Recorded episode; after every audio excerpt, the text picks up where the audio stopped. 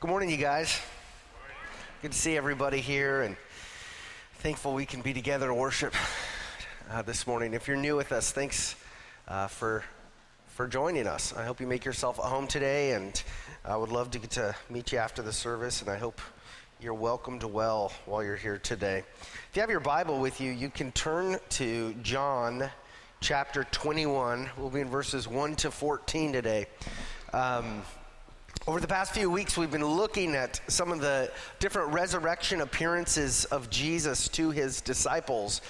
And it's kind of been fascinating to see who Jesus chose to appear to in his resurrection body and, and how those different interactions transformed those people. We've seen Mary Magdalene, who was the first one to see the resurrected Christ. She was weeping at Jesus' empty tomb because she thought that somebody stole his body, and And then Jesus suddenly appears to her, and he turns her weeping into rejoicing. And then we saw the eleven disciples who were so scared of being hunted down that they were hiding inside this room in Jerusalem. And, and then suddenly Jesus appears to them inside of that room, and he turns their fear into rejoicing.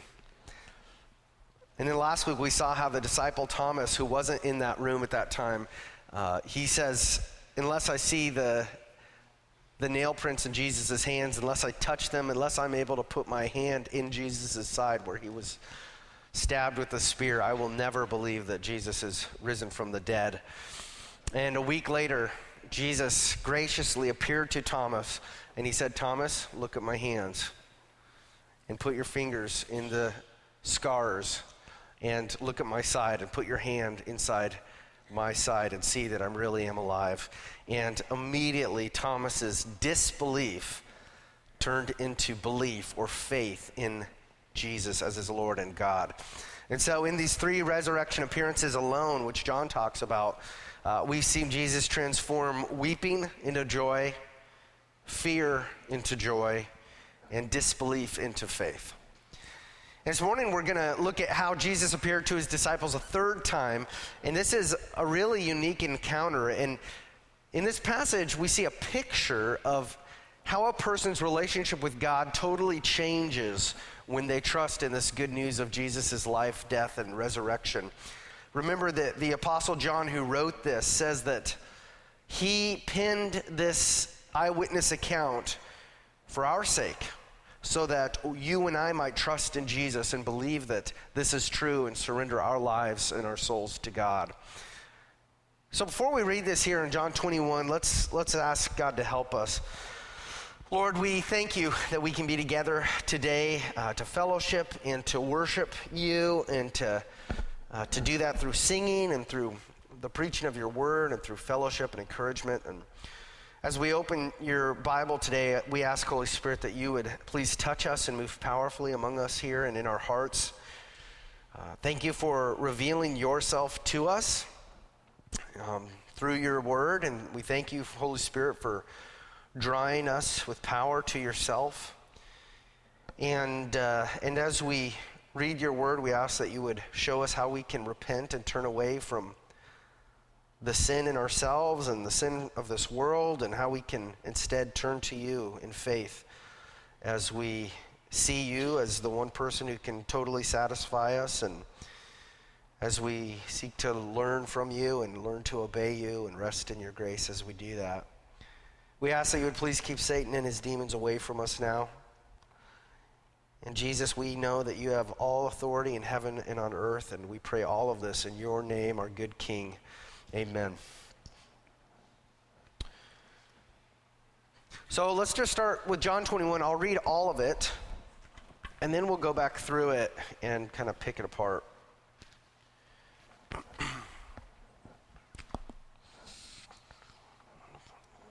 John twenty-one, one to fourteen. After this, Jesus revealed himself again to the disciples by the Sea of Tiberias. And he revealed himself in this way.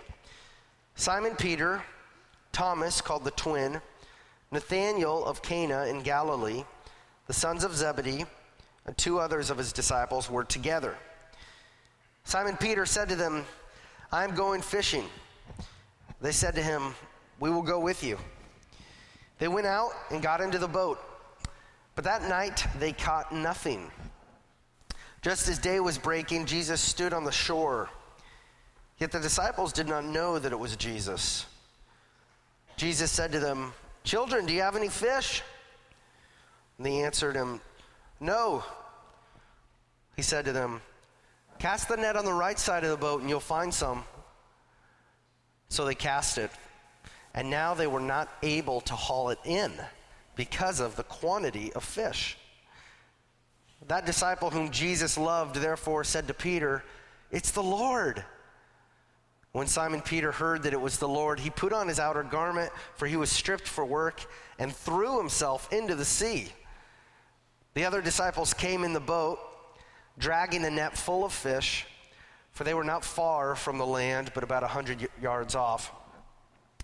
When they got out on land, they saw a charcoal fire in place with fish laid out on it and bread. Jesus said to them, "Bring some of the fish that you have just caught." So Simon Peter went aboard and hauled the net ashore, full of large fish, one hundred fifty-three of them. And although there were so many, the net was not torn. Jesus said to them, "Come and have breakfast." Now none of the disciples dared ask him, "Who are you?" They knew it was the Lord. Jesus came and took the bread and gave it to them, and so with the fish. This was now the third time that Jesus was revealed to the disciples after he was raised from the dead. So at this point here, Peter and the other disciples had obviously returned from Jerusalem um, back up to their homes in Galilee. And it says here that seven of them decided to go fishing on the Sea of Galilee, which is also called the Sea of Tiberias. And a number of these guys were professional fishermen, remember. And they probably took their boat at night because the fishing was good at night. And so it says that they fished all night. And this, this was their home sea. This, they know the layout of this place. They know where to catch fish, fish, but it says they caught nothing. But as the sun was coming up, they were fishing pretty close to shore, it says, and Jesus was standing on the shore watching them. But they couldn't tell it was Jesus. And Jesus yelled out to them, "Hey guys, you caught anything?" Okay, so we, when he says children, it's kind of like in our way, of, it's the way he was using it. It's like, "Hey guys, you caught anything?" And they yell back, "No." And so Jesus yelled to him, "Cast your net on the right side of the boat and you, you'll catch some." And for whatever reason, even though the disciples didn't know this was Jesus, they, they did listen to him, and they cast, cast the, the net off the right side of the boat. And suddenly it says their net was so filled with fish that they could not, even with all these guys, lift the net into the boat. And this, this was such a miraculous thing here, uh, apparently, that John quickly put the pieces together. And he looks over at Peter, and he says, "Peter, it's the Lord." And when Simon Peter heard this, he was so excited to see Jesus that he forgot about the fish. And he just got his clothes on, he made himself uh, presentable, and he jumped into the sea, and he started swimming to shore to get to Jesus. And, and while Peter was swimming, it says that the other disciples rowed the boat to shore and dragged the net full of fish behind them. And when they got to the shore, the disciples saw that Jesus already had a fire going, and he already had fish cooking over the fire along with some fresh bread. And, and Jesus told them to bring over some of the fish that they'd caught. And so Simon Peter dragged the net ashore, it says, and, and they couldn't believe how many fish they had caught. So they counted them. They counted one hundred fifty-three large fish. And apparently another amazing thing about this was the fact that their net did not tear. And Jesus then told them, "Come on over, you guys, have some breakfast." And Jesus says, serve them some bread and some fish. And as surreal as this all seemed to them, here was Jesus again in his resurrection body, and they had breakfast with God. And this passage shows us how our relationship with God completely changes when we become reconciled to God through Jesus Christ. To reconcile with somebody means to restore friendship with someone. It means that for some reason your friendship with somebody was broken, but now you've gotten right with each other and you're friends again. And today's passage shows us that when Jesus fixes our broken relationship with God, it does at least three things for us. It, uh, we can we can now come to God with confidence. We can trust God to provide for our needs, and we can enjoy fellowship with God. So first, let's look at look at those one at a time. When when Jesus fixes our broken relationship with God for us, we can now come to God with confidence. Uh, the night before Jesus died, when Jesus was eating his final meal with the disciples, Jesus told Peter that Peter would deny him three times before the rooster crowed the next morning. And, and Peter was appalled to hear this. In fact, he tries to convince Jesus that Jesus is wrong. Peter, Peter says, Jesus, I will never deny you. You're wrong. I'll follow you wherever you go. I will go to prison with you. If they send you to prison, I will die with you if they if they kill you. I'll die for you. Well, just fast forward a few hours, and Jesus was arrested, and he was taken to court by the Jews and the Romans. And, and Peter followed Jesus, it says, from a safe distance behind to see what would happen. And, and when he got to the courtyard where Jesus was, Peter was asked three times by different strangers whether he knew Jesus. And three times Peter told them, I don't know what you're talking about. I don't know the guy. I swear, and then he says, I swear to you, I don't know this man. And right then, after saying that three times, the, the rooster crowed. And P- Peter heard the rooster, and he realized that he had denied the Lord three times, his friend, his teacher, his God. And he ran away, it says, and, and he wept bitterly. And after that, we know that Jesus was condemned and flogged by the Romans, and he was hung on a cross where he suffered and died. And, and Peter was not there. Peter wasn't there for Jesus. He wasn't there for any of it. Peter denied knowing Jesus. He felt terrible about it. And then he basically just abandoned Jesus.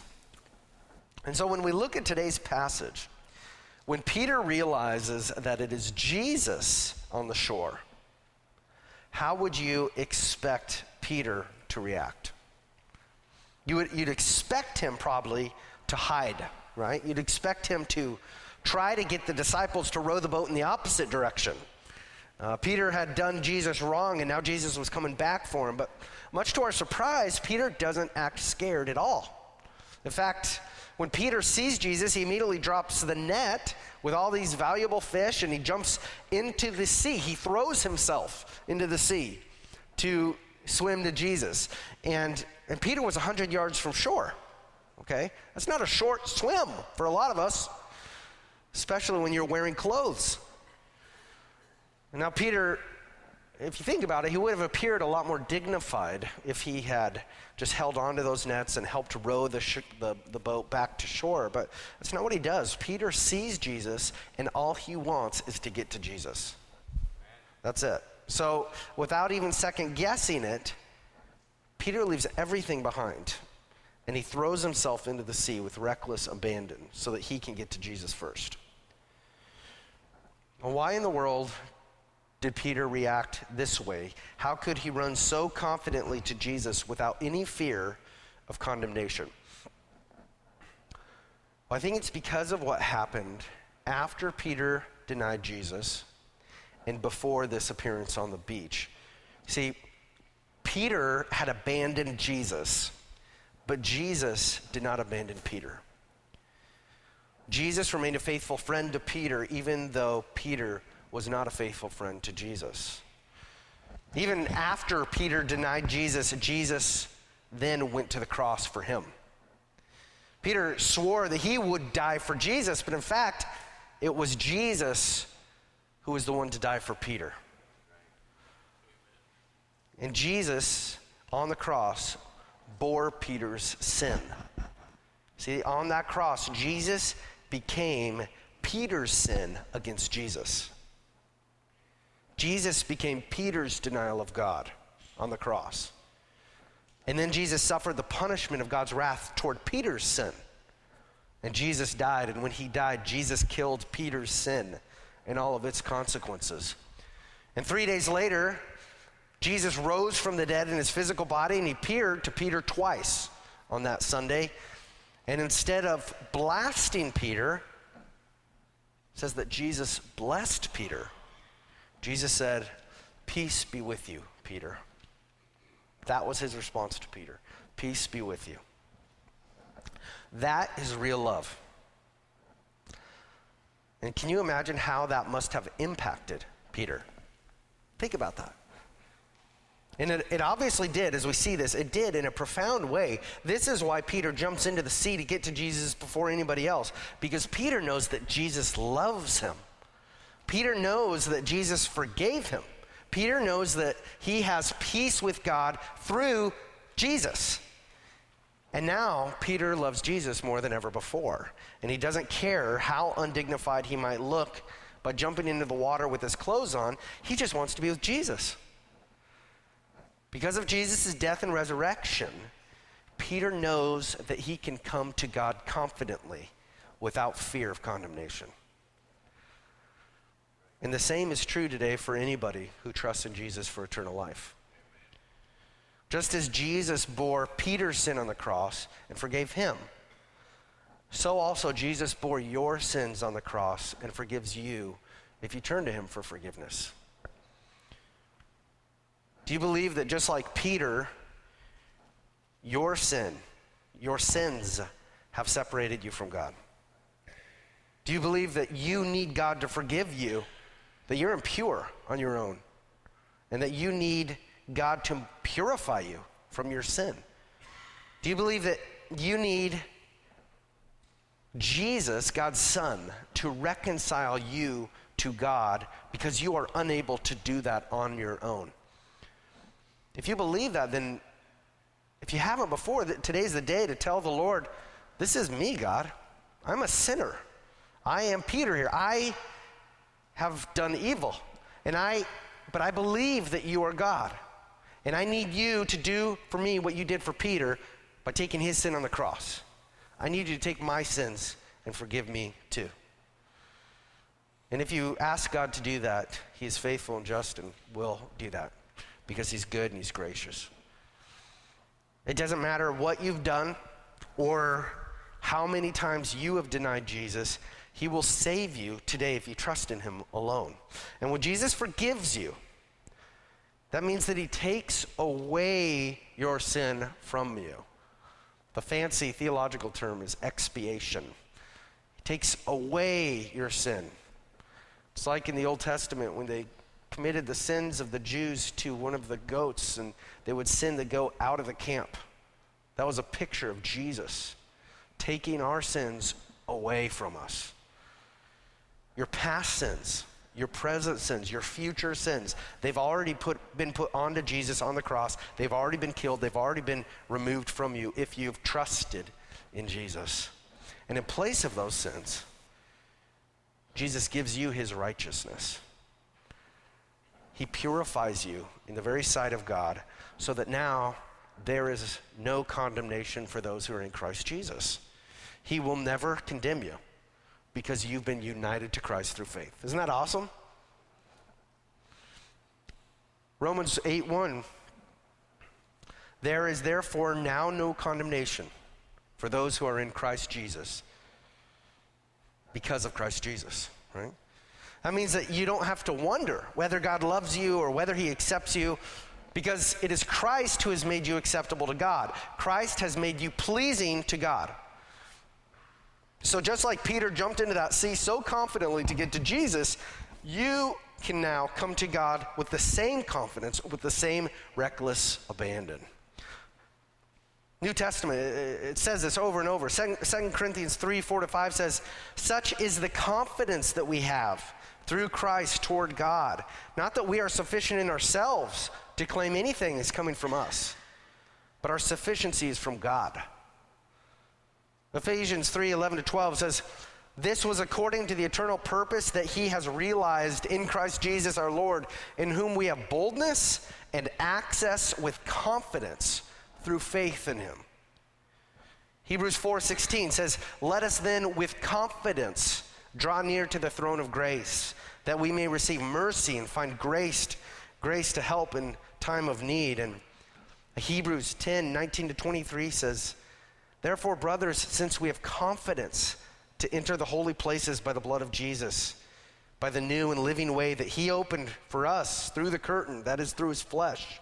And since we have a great priest over the house of God, let us draw near with a true heart in full assurance of faith, with our hearts sprinkled clean from an evil conscience and our bodies washed with pure water.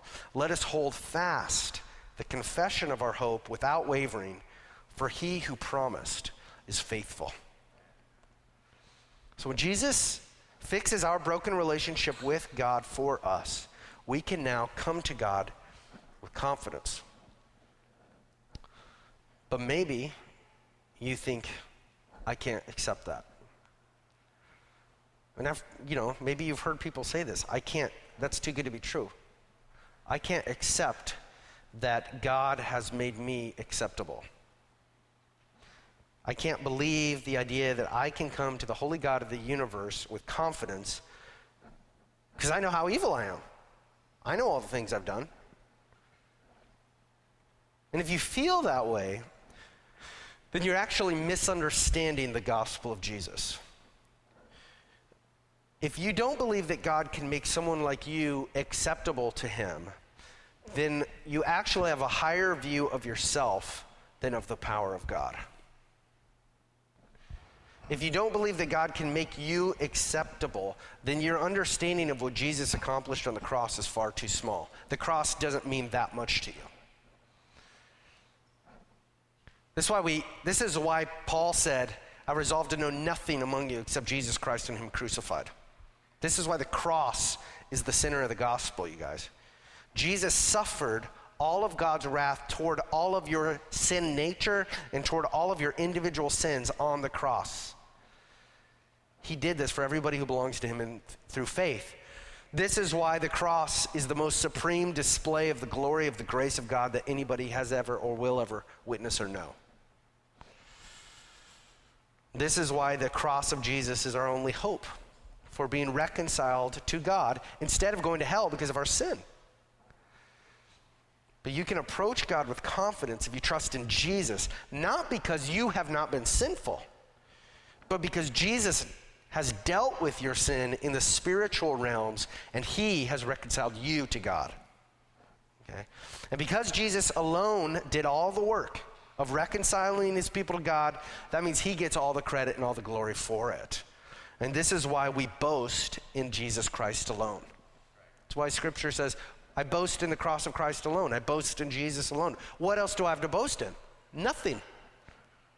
And this is why it's the desire of our hearts when God changes our hearts to bring glory to Jesus in our lives, because we love him because he first loved us. When we didn't love him, he first loved us. When Jesus fixes our broken relationship with God for us, we can now come to him with confidence. And in addition to that, because Jesus has fixed our broken relationship with God for us, we can also trust God to provide for our needs. John twenty-one three says that the disciples, they fished all night, right? But they caught nothing. And for the disciples, fish was more than just food. This was their livelihood. The disciples weren't fishing for fun, like many of us do. Catching fish was the means by which the disciples provided for themselves and fed their families. And so it must have been very discouraging and stressful whenever they spent a whole night fishing and then they didn't catch anything. And according to the passage, the nets were empty. They didn't even catch one. And they were completely unable to provide for themselves or do anything for themselves to get fish in the boat. And that's when Jesus shows up. And he tells them to throw their net out one more time off the right side of the boat, and he promises them that they're going to catch something. And, and for whatever reason, they listened to him, even when they didn't know it was Jesus. And he was right. And they didn't just catch a few fish. Their nets, their net was immediately full of what it says, large fish. So many fish that they weren't even able to haul the net into the boat. They had to pull the net behind the boat to shore. They had to drag it in. And and just like any fisherman could tell you the exact number of fish he caught on a great day of fishing, John reports that they netted one hundred fifty-three fish that day in one net, and the net didn't even break. And because of scripture, we know he's not exaggerating, unlike you and me when we go fishing. Jesus totally provided for the disciples when their hands were empty. And the funny thing we read is that when they got to shore, Jesus already had a fire going, and on top of that, he had fish cooking. These were different fish. So Jesus had fish even when they didn't have fish. You see? They hadn't brought their fish in yet. And then he graciously gave them more than enough fish for a good day of fishing on top of that. I don't know what kind of lack or want or need you are feeling today, but Jesus wants to remind you that he is more than enough for you. Right. Maybe you're lacking friends or a spouse or parents or food or a job.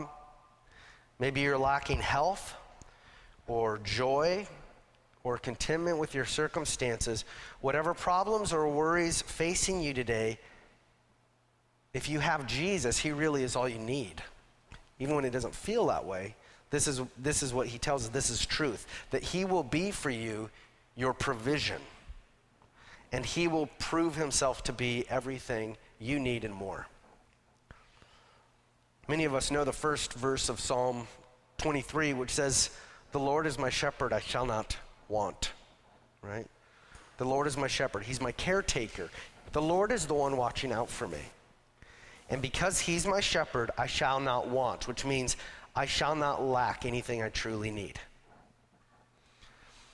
So even if you're living from just, you know, you're barely scraping by, or even if you're battling terrible health problems, even if you are depressed and alone, even when you're walking through the valley of the shadow of death, you shall not want if you belong to God through faith in Christ. That's a promise Jesus bought with his blood on the cross for you. And when you die, you shall not want. Because even greater than your physical needs, your emotional needs in this life, which are important to God, even greater than those things, you are a spiritual being with spiritual, eternal needs. And Jesus on the cross has already provided for you an eternal, bountiful life with God that will not rust or decay or end. Amen? The disciples here, they're staring at empty nets. They got nothing. But Jesus was with them, and he gave them everything they needed. And Jesus will do the same thing for you today if you belong to him. In Matthew twenty-eight, he promises to you and to all Christians, "Behold, I am with you always." And if he's with you always, then he will always make sure that you do not lack, because the Lord is your good shepherd. He's the great shepherd. And in addition to this, because Jesus has fixed our broken relationship with God, we can also now enjoy fellowship with God. In John twenty-one twelve, Jesus tells the disciples, "You guys come have breakfast." And and then Jesus, it says, took the bread he had and he shared it with the disciples. And, and then Jesus took the fish that he had and he handed the fish out to the disciples. And here he's not just giving them something to eat. They could go find something somewhere else if they really needed something to eat for that meal. Jesus is inviting the disciples here to sit by the fire and to spend time with him, to hang out with him. That's what he's doing. And God invites you and me to do the same thing. Is that incredible? Think about that. Jesus has not changed. Jesus invites you to spend time with him. And I'm sure that we could all think of famous or important people that we would like to hang out with, but can you believe that the most important person in the entire universe truly invites you now and every day to come spend time with him? And he doesn't set a time limit on your time together. He's always with you. He will always give you as much focused attention as you give to him. He invites you to talk to him through prayer. Tell God how you're doing. Tell him what you're struggling with. Tell him what you need. Tell, uh, Tell him what's on your mind. G- uh, James tells us, if you draw near to God, God draws near to you. And when Jesus was on earth, he showed us that we can have this kind of close life with God. Jesus was, he's first the object of our faith because he is who we trust for salvation. But secondly, he's the example of our faith. He's the one we want to follow. Luke six twelve says that in these days, he, Jesus, went out to the mountain to pray. And all night, he continued to pray to God, the Father. So Jesus prayed all night to God because he had a lot to tell God and because he knew that he had to abide in the strength of God to live. And we read at other times that Jesus woke up early and he went to desolate places and he prayed early in the morning. So whether it's by night or by morning, by both, God invites us to fellowship with him by talking to him, by praying to him, journaling to him. And Jesus also invites you to hear from him, to learn from him as his Spirit teaches you through his word, what he calls the Bible, what we call the Bible. All scripture, it says, is breathed out by God. It's the breath of God, the word of God. The Bible is God's love letter to you. It is the story of how he has fixed your broken relationship with God, and it's also your instruction book for how to live life the way he wants you to live it. And Jesus invites you to spend time with him as you serve others, right? When you join Jesus in doing the things that he loves to do, when, when you show mercy and grace and provision to other people, as you, for his glory, act out as his hands and feet, he is with you in a very real way. It is God who works in us both to will and to work according to his good pleasure.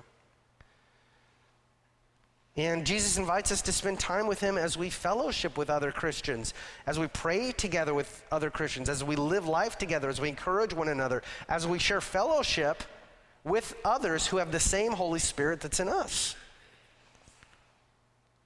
And Jesus invites us to spend time with him as we worship him through our words and in our hearts, as we sing songs to him, as we make art for him, as we create for him. Jesus, it's real clear, is not interested in being your pen pal. He wants to live with you. This is why he, John fifteen, that's the whole point. He says in verses four to five, abide in me, and I in you. As the branch cannot bear fruit by itself unless it abides in the vine, neither can you unless you abide in me. I am the vine, you are the branches. Whoever abides in me and I in him, he it is that bears much fruit. For apart from me, you can do nothing. So it's a good question for all of us today. Are we abiding in Jesus? Because if we aren't, what does he say? You can do nothing without me. You can do nothing of eternal good without me. So Jesus invites us to a life of abiding in him as we enjoy hanging out with him, as we enjoy friendship with him for all of eternity. So just to review, when Jesus fixes our broken relationship with God for us, one, he, we, we can now come to God with confidence. Two, we can trust God to provide for our needs. And three, we can enjoy fellowship, friendship, hanging out with God. And this entire scene with Jesus hanging out with the disciples on the beach and providing for their needs is a picture of what life with God can be like right now for the Christian. And it's also a picture of what heaven will be like for Christians. See, we, we will live in eternal peace with God. We will live in fellowship with him as he provides for our needs forever from the riches of his unending grace. This is what heaven will be like. And as we look forward to that day, Jesus has told us, I want you to take the Lord's Supper together as you look forward to that day.